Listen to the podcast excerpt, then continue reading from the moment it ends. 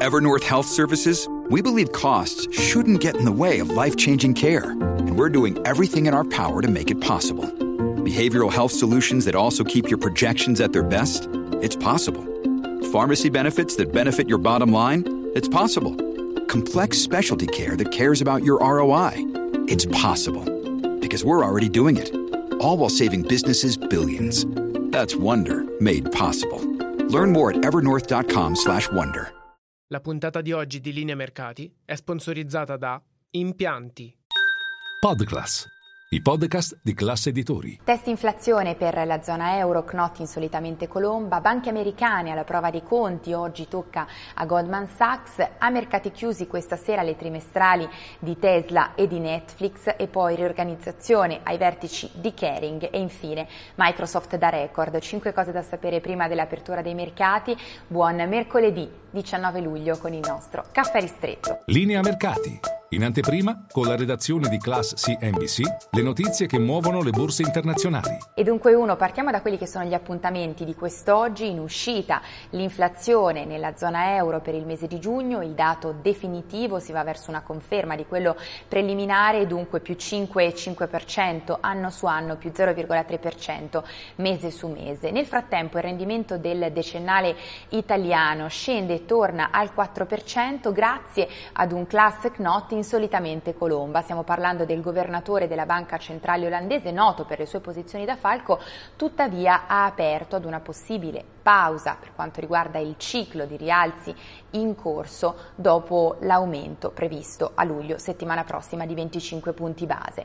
E poi due prosegue la stagione delle trimestrali bancarie a Wall Street, chiude la stagione per le grandi banche americane Goldman Sachs dopo che le altre hanno riportato risultati superiori alle attese. In questo caso gli analisti sono pessimisti, infatti è previsto un calo degli utili, addirittura è previsto un trimestre tra i peggiori di quelli dell'era di David Solomon, eh, il rischio di una frenata nei ricavi legati a trading ed investment banking. E poi tre, sempre a proposito di trimestrali, questa sera mercati chiusi invece sarà la volta di Netflix e Tesla. Nel caso di Tesla l'attenzione è tutta sui margini che rischiano di essere danneggiati dalla strategia di Elon Musk di taglio eh, dei prezzi. Per quanto riguarda invece Netflix, il focus sarà sugli effetti della stretta eh, sulla condivisione delle password in vigore appunto dal secondo eh, trimestre, se e quanto avrà fatto crescere il numero di abbonati. Staremo a vedere. E poi quattro, riorganizzazione ai vertici di Kering, infatti il colosso del lusso francese ha annunciato innanzitutto l'uscita di Marco Bizzarri eh, che non sarà più a partire da settembre CEO di Gucci, lo era dal 2013, fa parte questo di un cambio di direzione deciso da Pinot per quanto riguarda il brand, lo abbiamo visto già nei mesi scorsi con il cambio per quanto riguarda il, la direzione creativa, eh, se n'è andato Alessandro Michele ed è arrivato Sabato De Sarno, ora un ulteriore step e dunque lascia Bizzarri il posto di CEO. Non solo, Nell'ambito di questa riorganizzazione ai vertici è stata promossa invece Francesca Bellettini, CEO di Saint Laurent, ha rilanciato il marchio, ora diventa anche vice CEO di Kering, nonché responsabile del brand development del gruppo e dunque tutti i vari CEO dei marchi eh, riporteranno a Francesca Bellettini.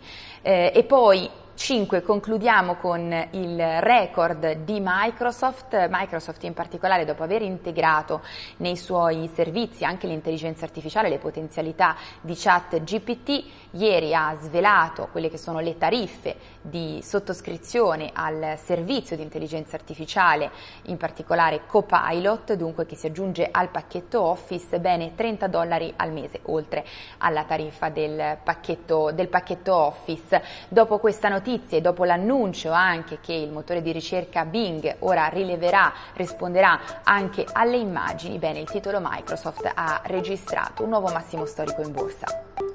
È tutto, vi aspetto in diretta a Caffè Affari con tutte le notizie.